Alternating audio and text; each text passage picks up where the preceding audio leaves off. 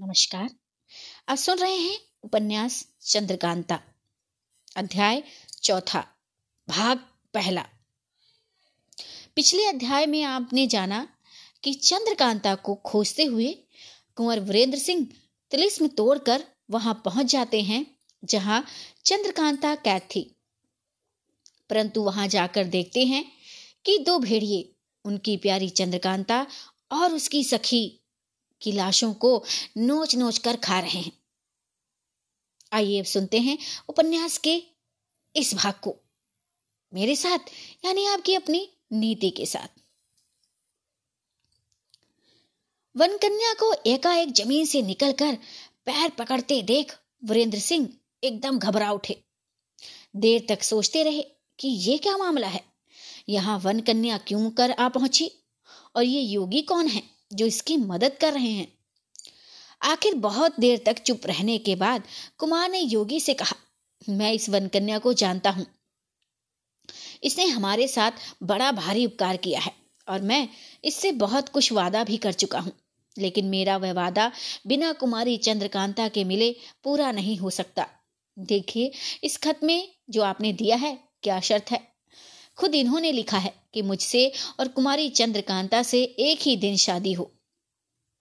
और इस बात को मैंने मंजूर किया है। पर जब कुमारी चंद्रकांता ही दुनिया से चली गई, तब मैं किसी से ब्याह नहीं कर सकता। इकरार दोनों से एक साथ ही शादी करने का है। योगी, क्यों री? तू मुझे झूठा बनाना चाहती है? वन कन्या नहीं महाराज, मैं आपको कैसे झूठा बना सकती हूँ? आप इनसे ये पूछें कि इन्होंने कैसे मालूम किया कि चंद्रकांता मर गई? योगी, कुछ सुना? ये लड़की क्या कहती है? तुमने कैसे जाना कि कुमारी चंद्रकांता मर गई हैं? कुमार, क्या कुमारी जीती हैं? योगी, जो मैं पूछता हूँ, पहले उसका तो जवाब दे दो।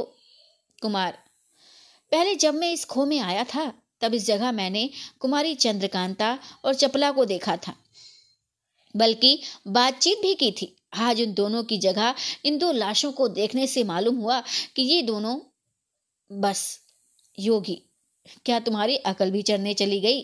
इन दोनों लाशों को देखकर इतना न पहचान सके कि ये मर्दों की लाशें हैं या औरतों की, इनकी लंबाई और बनावट पर भी कुछ ख्याल न किया। तेज सिंह, गौर से देखकर और शर्माकर मुझसे बड़ी भूल हुई कि मैंने इन दोनों लाशों पर गौर नहीं किया। कुमार के साथ ही मैं भी घबरा गया। हकीकत में दोनों लाशें मर्दों की हैं, औरतों की नहीं। योगी अयारों से ऐसी भूल का होना कितने शर्म की बात है। इसे जरा सी भूल में कुमार की जान जा चुकी थी। देखो, उस तरफ़ उन दोनों पहाड़ियों के बीच में। इतना इशारा बहुत है, क्योंकि तुम इस तहखाने का हाल जानते हो, अपने उस्ताद से सुन चुके हो। तेज सिंह ने उस तरफ़ देखा। साथ ही टकटकी बंद गई। कुमार भी उसी तरफ़ देखने लगे। देवी सिंह और ज्योतिषी जी की निगाह भी उधर ही जा पड़ी। एकाएक तेज सिंह घबराकर बोले, ओह, ये क्या हो गया? तेज सिंह के इतना कहने से और भी सभी का ख्याल उसी तरफ़ चला गया। कुछ देर बाद योगी जी से और बातचीत करने के लिए तेज सिंह उनकी तरफ़ घूमे, मगर उनको ना पाया। वन कन्या भी दिखाई नहीं पड़ी, बल्कि ये भी मालूम न हुआ कि वे दोनों किस राह से आए थे और कब चले गए। जब तक वन कन्या और योगी जी यहाँ थे, उनके आने का रास्ता भी खुला हुआ था। दीवार में दरार मालूम पड़ती थी, ज़मीन फटी हुई दिखाई देती थी, मगर अब कुछ नहीं हुआ, कुछ नहीं कह सकते। आखिर कुंवर वीरेंद्र सिंह ने तेज सिंह से कहा, मुझे अभी तक ये ना मालूम हुआ कि योगी जी ने उंगली के इशारे से तुम्हें क्या दिखाया और इतनी देर तक तुम्हारा ध्यान कहाँ अटक रहा? तुम क्या देखते रहे? और अब वे दोनों कहाँ गायब हो गए? तेज सिंह, क्या बताएँ कि वे दोनों कहाँ चले गए? कुछ खुलासा हाल उनसे ना मिल सका। अब बहुत आश्चर्य करना पड़ेगा, वीरेंद्र। आखिर तुम उस तरफ़ क्या देख रहे थे? तेज सिंह, हम क्या देखते थे? इस हाल के कहने में बड़ी देर लगेगी, और अब यहाँ इन मुर्दों की बदबू से रुका नहीं जाता। इन्हें इसी जगह छोड़, इस तिलिस्म के बाहर चलिए। वहाँ जो कुछ हाल है, कहूँगा। मगर यहाँ से चलने के पहले उसे देख लीजिए, जिसे इतनी देर तक मैं ताजु से देख रहा था। वे दोनों पहाड़ियों के बीच में जो दरवाज़ा खुला नज़र आ रहा है, सो पहले बंद था। यही ताजुब की बात थी। अब चलिए, मगर हम लोगों को कल फिर यहाँ लौटना पड़ेगा। ये तिलिस्म ऐसे राह पर बना हुआ है कि अंदर अंदर यहाँ तक आने में लगभग पाँच कोस का फासला मालूम पड़ता है। और बाहर की राह से अगर इस तहखाने तक आए तो पंद्रह कोस चलना पड़ेगा। कुमार, खैर यहाँ से चलो, मगर इस हाल को खुलासा सुने बिना तबीयत घबरा रही है। जिस तरह चारों आदमी तिलिस्म की राह से यहाँ तक पहुँचे थे, उसी तरह तिलिस्म के बाहर हुए। आज इन लोगों को बाहर आने तक आधी रात बीत गई। इनके लश्कर वाले घबरा रहे थे कि पहले तो देर क्यों हुई? जब ये लोग अपने खेमे में पहुँचे तो सभी का जी ठिकाने हुआ। तेज सिंह ने कुमार से कहा, इस वक्त आप सो रहे हैं। कल आपसे जो कुछ कहना है, कहूँगा। ये तो मालूम हुआ कि कुमारी चंद्रकांता जीती हैं, मगर कहाँ है? और उस खो में से क्यों कर निकल गई? वन कन्या कौन है? योगी जी कहाँ से आए थे? तेज सिंह को उन्होंने क्या दिखाया? इत्यादि बातों को सोचते और ख्याल दौड़ाते कुमार ने सुबह कर दी। एक घड़ी भी नींद न आई। अभी सवेरा नहीं हुआ कि पलंग से उतरकर जल्दी के मारे खुद तेज सिंह के डेरे में गए। वे अभी तक सोए थे। उन्हें जगाया। तेज सिंह ने उठकर कुमार को सलाम किया। जी में तो समझ ही गए थे कि वही बात पूछने के लिए कुमार बेताब है और इसी से इन्होंने आकर मुझे इतनी जल्दी उठाया है। मगर फिर भी पूछा कहिए, क्या है? जो इतने सवेरे आप उठे हैं। कुमार, रात भर नींद नहीं आई।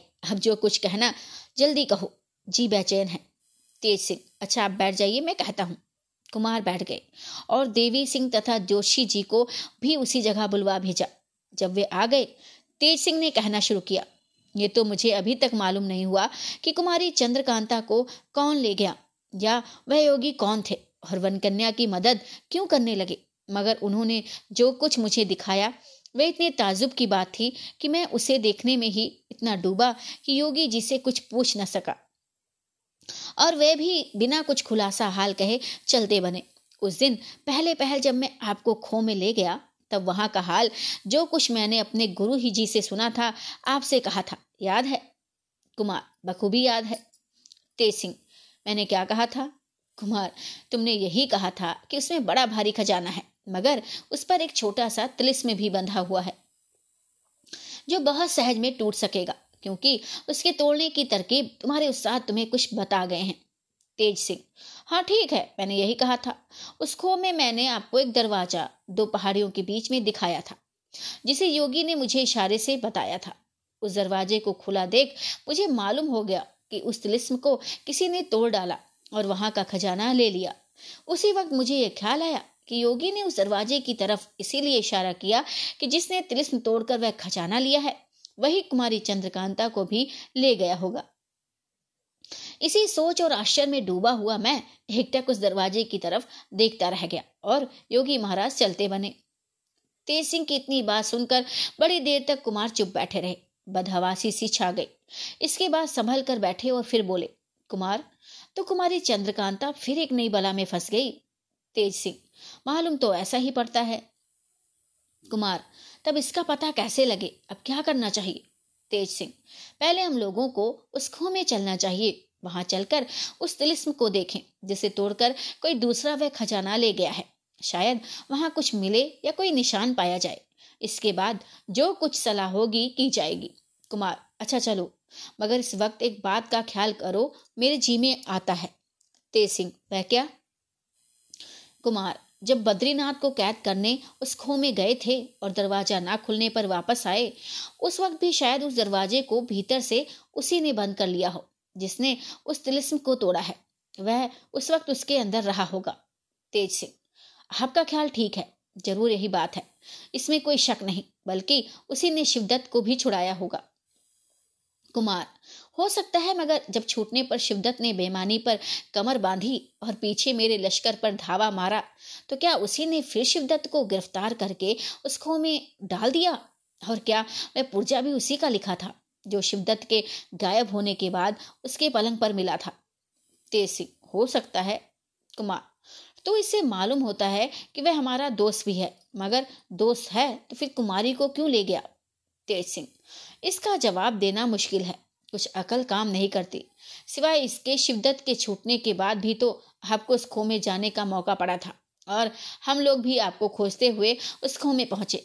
उस वक्त चपला ने तो नहीं कहा इस खो में कोई आया था। जिसने शिवदत्त को एक दफ़ा छुड़ा के फिर कैद कर लिया। उसने उसका ज़िक्र नहीं किया, बल्कि उसने तो कहा था कि हम शिवदत्त को बराबर इसी खूह में देखते हैं। न उसने कोई खौफ की बात बताई। कुमार, मामला तो बहुत ही पेचीदा मालूम पड़ता है। मगर तुम भी कुछ गलती कर गए। तेज सिंह, मैंने क्या गलती की? खुमार, कल योगी ने दीवार से निकलकर मुझे कूदने से रोका। इसके बाद ज़मीन पर लात मारी और वहाँ की ज़मीन फट गई और वनकन्या निकल आई। तो योगी कोई देवता तो थे नहीं कि लात मार के ज़मीन फाड़ डालते। ज़रूर वहाँ ज़मीन के अंदर कोई तरकीब है। तुम्हें भी मुनासिब था कि उसी तरह लात मार के देखते कि ज़मीन फटती है या नहीं। तेज सिंह, यह आपने बहुत ठीक कहा। तो अब क्या करें? कुमार, आज फिर चलो, शायद कुछ काम निकल जाए। अभी खो में जाने की क्या ज़रूरत है? तेज सिंह, ठीक है, चलिए। आज फिर कुमार और तीनों अयार उस तिलिस्म में गए। मालूमी राह से घूमते हुए उसी दलान में पहुँचे, जहाँ योगी निकले थे। जाकर देखा तो वे दोनों सड़ी और जानवरों की खाई हुई लाशें वहाँ ना थी। ज़मीन धोई धोई साफ़ मालूम पड़ती थी। थोड़ी देर तक ताजुब में भरे ये लोग खड़े रहे। इसके बाद तेज सिंह ने गौर करके उसी जगह ज़ोर से लात मारी, जहाँ योगी ने लात मारी थी। फ़ौरन उसी जगह से ज़मीन फट गई और नीचे उतरने के लिए छोटी छोटी सीढ़ियाँ नज़र पड़ी। खुशी खुशी ये चारों आदमी नीचे उतरे। वहाँ एक अंधेरी कोठरी में घूम घूम कर इन लोगों को कोई दूसरा दरवाज़ा खोजना पड़ा, मगर पता न लगा। लाचार होकर फिर बाहर निकल आए, लेकिन वह फटी हुई ज़मीन फिर न जुड़ी। उसी तरह खुली की खुली रह गई। तेज सिंह ने कहा मालूम होता है कि भीतर से बंद करने की कोई तरकीब इसमें है, जो हम लोगों को मालूम नहीं। खैर, जो भी हो, काम कुछ ना निकला। अब बिना बाहर की राह इसको में आए कोई मतलब सिद्ध ना होगा। चारों आदमी तिलिस्म के बाहर हुए। तेज सिंह ने ताला बंद कर दिया। एक रोज टिककर कुंवर वीरेंद्र सिंह ने फतेह सिंह सेनापति को नायब मुकर्र करके चुनारगढ़ भेज देने के बाद नौगढ़ की तरफ़ कूच किया और वहाँ पहुंचकर अपने पिता से मुलाकात की। राजा सुरेंद्र सिंह के इशारे से जीत सिंह ने रात को एकान में तिलिस्म का हाल कुंवर वीरेंद्र सिंह से पूछा। उसके जवाब में जो कुछ ठीक ठाक हाल था, कुमार ने उससे कहा, जीत सिंह ने उसी जगह तेज सिंह को बुलवा कर कहा, तुम दोनों अयार कुमार को साथ लेकर खो में जाओ और उस छोटे तिलिस्म को कुमार के हाथ से फतेह करवाओ, जिसका हाल तुम्हारे उस्ताद ने तुमसे कहा था। जो कुछ हुआ है, सब इसी बीच में खुल जाएगा। लेकिन तिलिस्म फतेह करने के पहले दो काम करो। एक तो थोड़े आदमी ले जाओ और महाराज शिवदत्त को उनकी रानी समेत यहाँ भिजवा दो। दूसरे, जब खो के अंदर जाना तो दरवाज़ा भीतर से बंद कर लेना। अब महाराज से मुलाकात करने और कुछ पूछने की ज़रूरत नहीं। तुम लोग इसी वक्त यहाँ से कूच कर जाओ और रानी के वास्ते एक डोली भी साथ लिवाते जाओ। कुंवर वीरेंद्र सिंह ने तीनों अयारों और थोड़े आदमियों के साथ ले खो की तरफ़ कूच किया। सुबह होते होते ये लोग वहाँ पहुँचे और सिपाहियों को कुछ देर छोड़ चारों आदमी खोखा दरवाज़ा खोलकर अंदर गए। राजा सुरेंद्र सिंह के सिपाहियों ने महाराज शिवदत्त और उनकी रानी को नौगढ़ पहुँचाया। जीत सिंह की राय से उन दोनों को रहने के लिए सुंदर मकान दिया गया। उनकी हथकड़ी बेड़ी खोल दी गई, मगर हिफाजत के लिए मकान के चारों तरफ़ सख्त पहरा मुकर्र कर दिया गया।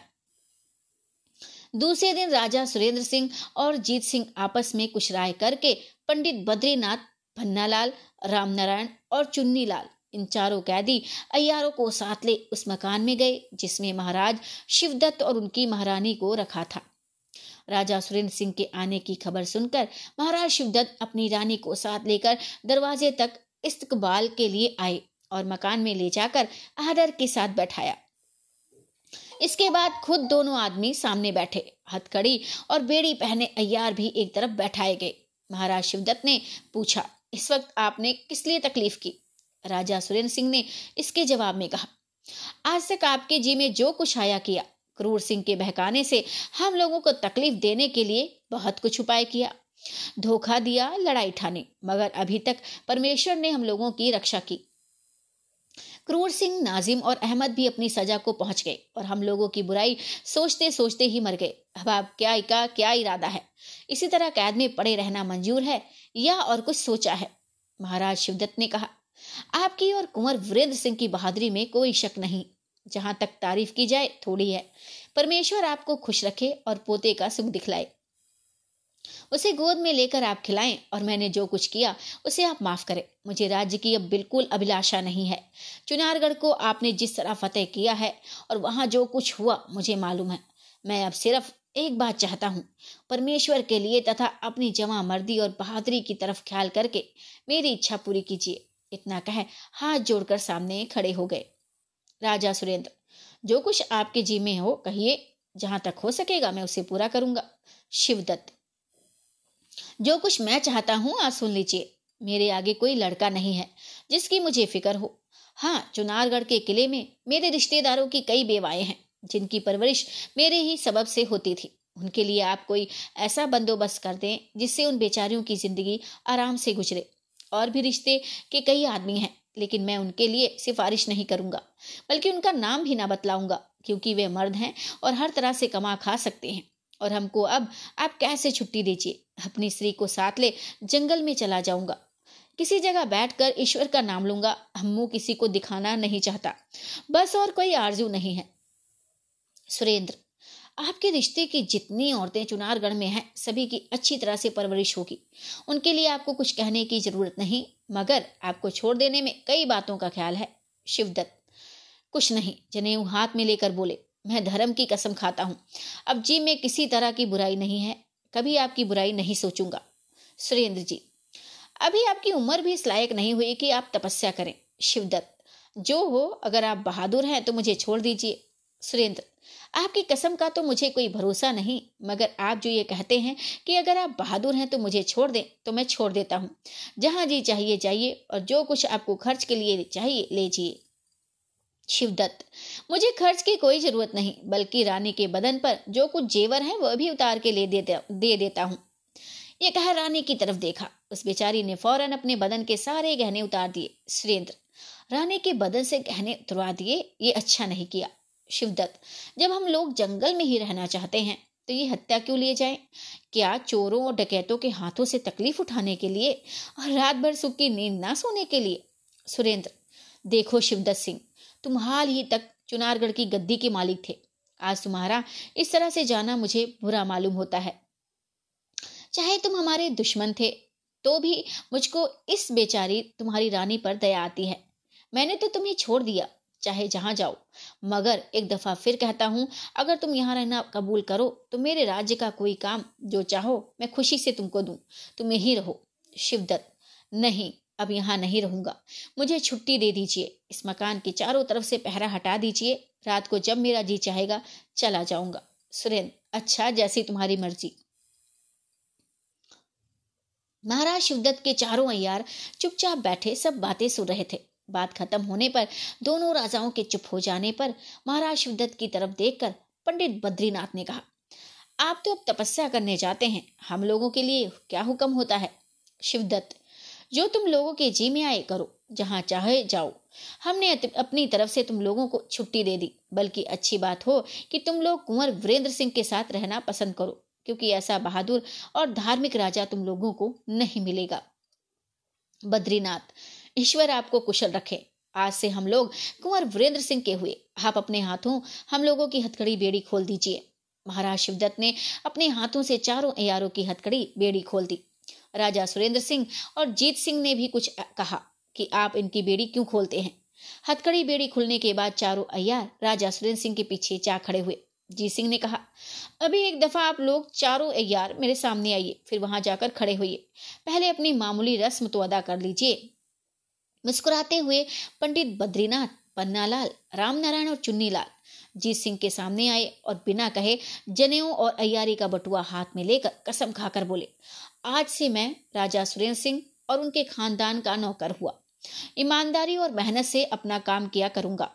तेज सिंह, देवी सिंह और जोशी जी को अपना भाई समझूँगा। बस अब तो रस्म पूरी हो गई। बस और कुछ बाकी नहीं। इतना कहकर जीत सिंह ने चारों को गले से लगा लिया। फिर ये चारों अय्यार राजा सुरेंद्र सिंह के पीछे जा खड़े हुए। राजा सुरेंद्र सिंह ने महाराज शिवदत्त से कहा अच्छा अब मैं विदा होता हूँ। पहरा अभी उठाता हूँ। रात को जब जी चाहे चले जाना। मगर आओ, गले तो मिलने। शिवदत्त, नहीं, मैं इस लायक नहीं रहा कि आपसे गले मिलूं। नहीं, ज़रूर ऐसा करना होगा। कहकर सुरेंद्र सिंह ने शिवदत्त को ज़बरदस्ती गले लगा लिया और उदास मुख से विदा हो। अपने महल की तरफ़ रवाना हुए। मकान के चारों तरफ़ से पहरा उठाते गए। जीत सिंह बद्रीनाथ पन्नालाल, रामनारायण और चुन्नीलाल को साथ लिए राजा सुरेंद्र सिंह अपने दीवान खाने में जाकर बैठे। घंटों तक महाराज शिवदत्त के बारे में अफसोस भरी बातचीत होती रही। मौका पाकर जी सिंह ने अर्ज़ किया, अब तो हमारे दरबार में और चार अयार हो गए, जिसकी बहुत ही खुशी है। अगर ताबेदार को पंद्रह दिन की छुट्टी मिल जाती तो अच्छी बात थी। यहाँ से दूर बेरादरी में कुछ काम है, जाना ज़रूरी है। सुरेंद्र सिंह इधर एक एक दो दो रोज की कई दफ़ा तुम छुट्टी ले चुके हो, जीत सिंह। जी हाँ घर ही में कुछ काम था, मगर अब की तो दूर जाना है, इसलिए पंद्रह दिन की छुट्टी माँगता हूँ। मेरी जगह पर पंडित बद्रीनाथ जी काम करेंगे, किसी बात का हर्ज ना होगा। सुरेंद्र सिंह अच्छा जाओ, लेकिन जहाँ तक हो सके जल्दी आना। राजा सुरेंद्र सिंह से विदा हो जीत सिंह अपने घर गए, और बद्रीनाथ वगैरह चारों अयारों को भी कुछ समझाने बुझाने के लिए साथ ले गए। कुंवर वीरेंद्र सिंह तीनों अयारों के साथ खो के अंदर घूमने लगे। तेज सिंह ने इधर उधर के कई निशानों को देखकर कुमार से कहा, बेशक, यहाँ का छोटा तिलिस्म तोड़कर कोई खजाना ले गया। ज़रूर कुमारी चंद्रकांता को भी उसी ने कैद किया होगा। मैंने अपने उस्ताद की जुबानी सुना था कि इस खो में कई इमारतें और बाग देखने, बल्कि रहने लायक हैं। शायद वह चोर इन्हीं में कहीं मिल भी जाए तो ताजुब नहीं। कुमार, तब जहाँ तक हो सके काम में जल्दी करनी चाहिए। तेज सिंह, बस हमारे साथ चलिए, अभी से काम शुरू हो जाए। ये कहकर तेज सिंह, कुंवर वीरेंद्र सिंह को उस पहाड़ी के नीचे ले गए, जहाँ से पानी का चश्मा शुरू होता था। उस चश्मे से उत्तर को उत्तर को चालीस हाथ नाप कर कुछ ज़मीन खोदी। कुमार से तेज सिंह ने कहा था, इस छोटे तिलिस्म के तोड़ने और खजाना पाने की तरकीब किसी धातु के पत्र पर खुदी हुई, यही ज़मीन में गड़ी है। मगर इस वक्त यहाँ खोदने से उसका कुछ पता न लगा। हाँ एक खत उसमें से ज़रूर मिला, जिसको कुमार ने निकाल कर पढ़ा। खत में लिखा था, अब क्या खोदते हो? मतलब कि कोई चीज़ नहीं है। जो था सो निकल गया, तिलिस्म टूट गया, अब हाथ मल के पछताओगे। तेज सिंह, देखिए, ये पूरा सबूत तिलिस्म टूटने का मिल गया। कुमार, जब तिलिस्म टूट ही चुका है तो उसके हर एक दरवाजे भी खुले होंगे। हाँ ज़रूर खुले होंगे। यह कहकर तेज सिंह पहाड़ियों पर चढ़ाते, घुमाते, फिराते कुमार को एक गुफा के पास ले गए। जिसमें सिर्फ़ एक आदमी के जाने लायक राह थी। तेज सिंह के कहने से एक एक कर चारों आदमी उस गुफा में घुसे। भीतर कुछ दूर जाकर खुलासी जगह मिली। यहाँ तक कि चारों आदमी खड़े होकर चलने लगे, मगर टटोलते हुए क्योंकि बिल्कुल अंधेरा था। हाथ तक दिखाई नहीं देता था।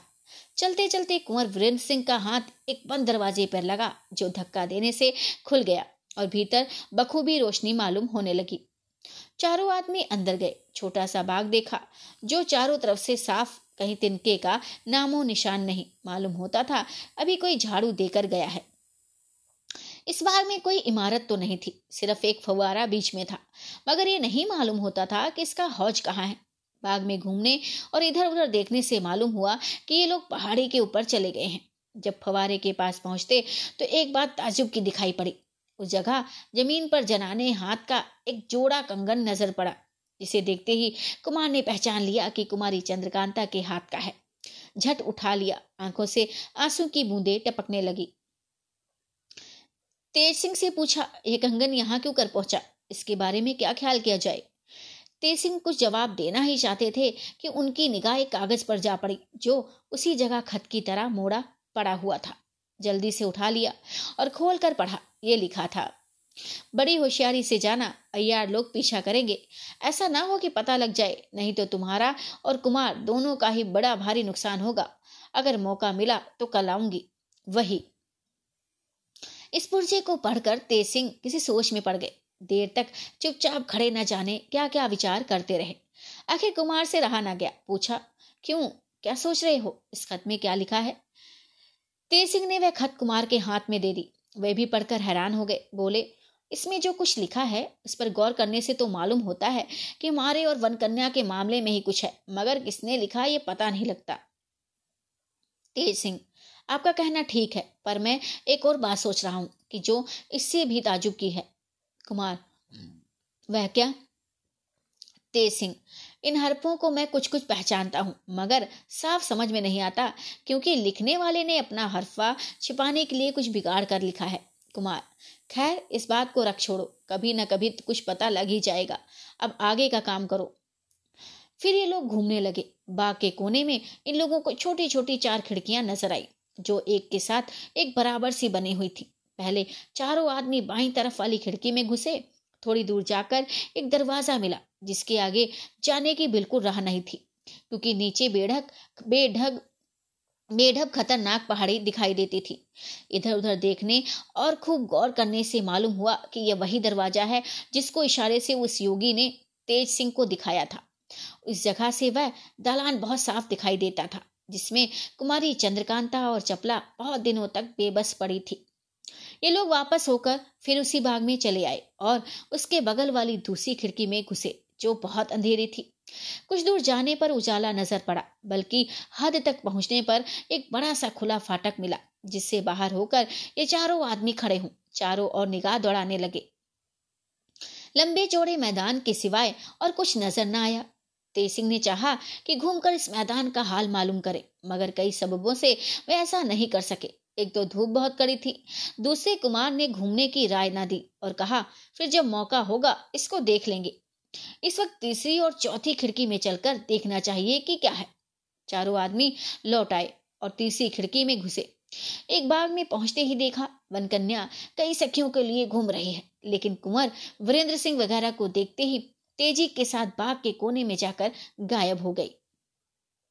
चारों आदमियों ने उसका पीछा किया और घूम घूम कर तलाश भी किया, मगर कहीं कुछ भी पता ना लगा। हाँ जिस कोने में जाकर वे सब गायब हुई थी, वहाँ जाने पर एक दरवाज़ा ज़रूर बंद हो गया, जिसके खुलने की बहुत तरकीब की, मगर वह ना खुला। उस बाग के तरफ़ छोटी सी बारादरी थी। लाचार होकर अयारों के साथ कुंवर वीरेंद्र सिंह उस बारादरी में एक और बैठकर सोचने लगे। ये वन कन्या यहाँ कैसे आई? क्या उसके रहने का यही ठिकाना है? फिर हम लोगों को देखकर भाग क्यों गई? क्या अभी हमसे मिलना उसे मंजूर नहीं? इन सब बातों को सोचते सोचते शाम हो गई, मगर किसी की अकल ने कुछ काम नहीं किया। इस बाग में मेवों के दरखत बहुत थे और एक छोटा सा चश्मा भी था। चारों आदमियों ने मेवों से अपना पेट भरा और चश्मे का पानी पीकर उसी बारादरी में ज़मीन पर ही लेट गए। ये राय ठहरी कि रात को इसी बारादरी में गुजारा करेंगे। सवेरे जो कुछ होगा, देखा जाएगा। देवी सिंह ने अपने बटुए में से सामान निकालकर चिराग जलाया। इसके बाद बैठकर आपस में बातें करने लगे। कुमार, चंद्रकांता की मोहब्बत में हमारी दुर्गति हो गई। इस पर भी अब तक कोई उम्मीद मालूम नहीं पड़ती। तेज सिंह, कुमारी सही सलामत हैं और आपको मिलेंगी। इसमें कोई शक नहीं। जितनी मेहनत से जो चीज़ मिलती है, उसके साथ उतनी खुशी में ज़िंदगी बीतती है। कुमार, तुमने चपला के लिए कौन सी तकलीफ़ उठाई? तेज सिंह तो चपला ही ने मेरे लिए कौन सा दुख भोगा, जो कुछ किया कुमारी चंद्रकांता के लिए? जोशी, क्यों तेज सिंह? क्या ये चपला तुम्हारी ही जाति की है? तेज सिंह, इसका हाल तो कुछ मालूम नहीं कि ये कौन सी जाति की है, लेकिन जब मोहब्बत हो गई तो फिर चाहे कोई जात हो। ज्योतिषी लेकिन क्या उसका कोई वली वारिस भी नहीं है? अगर तुम्हारी जाति की ना हुई तो उसके माँ बाप कब कबूल करेंगे? तेज सिंह। अगर कुछ ऐसा वैसा हुआ तो उसको मार डालूँगा और अपनी भी जान दे दूँगा। कुमार, कुछ इनाम तो दो, हम चपला का हाल तुम्हें बता दें। तेज सिंह, इनाम में हम चपला ही को आपके हवाले कर देंगे। कुमार, खूब याद रखना, चपला फिर हमारी हो जाएगी। तेज सिंह, जी हाँ जी हाँ आपकी हो जाएगी। कुमार, चपला हमारी ही जाति की है। इसका बाप बड़ा भारी जमींदार और पूरा अयार था।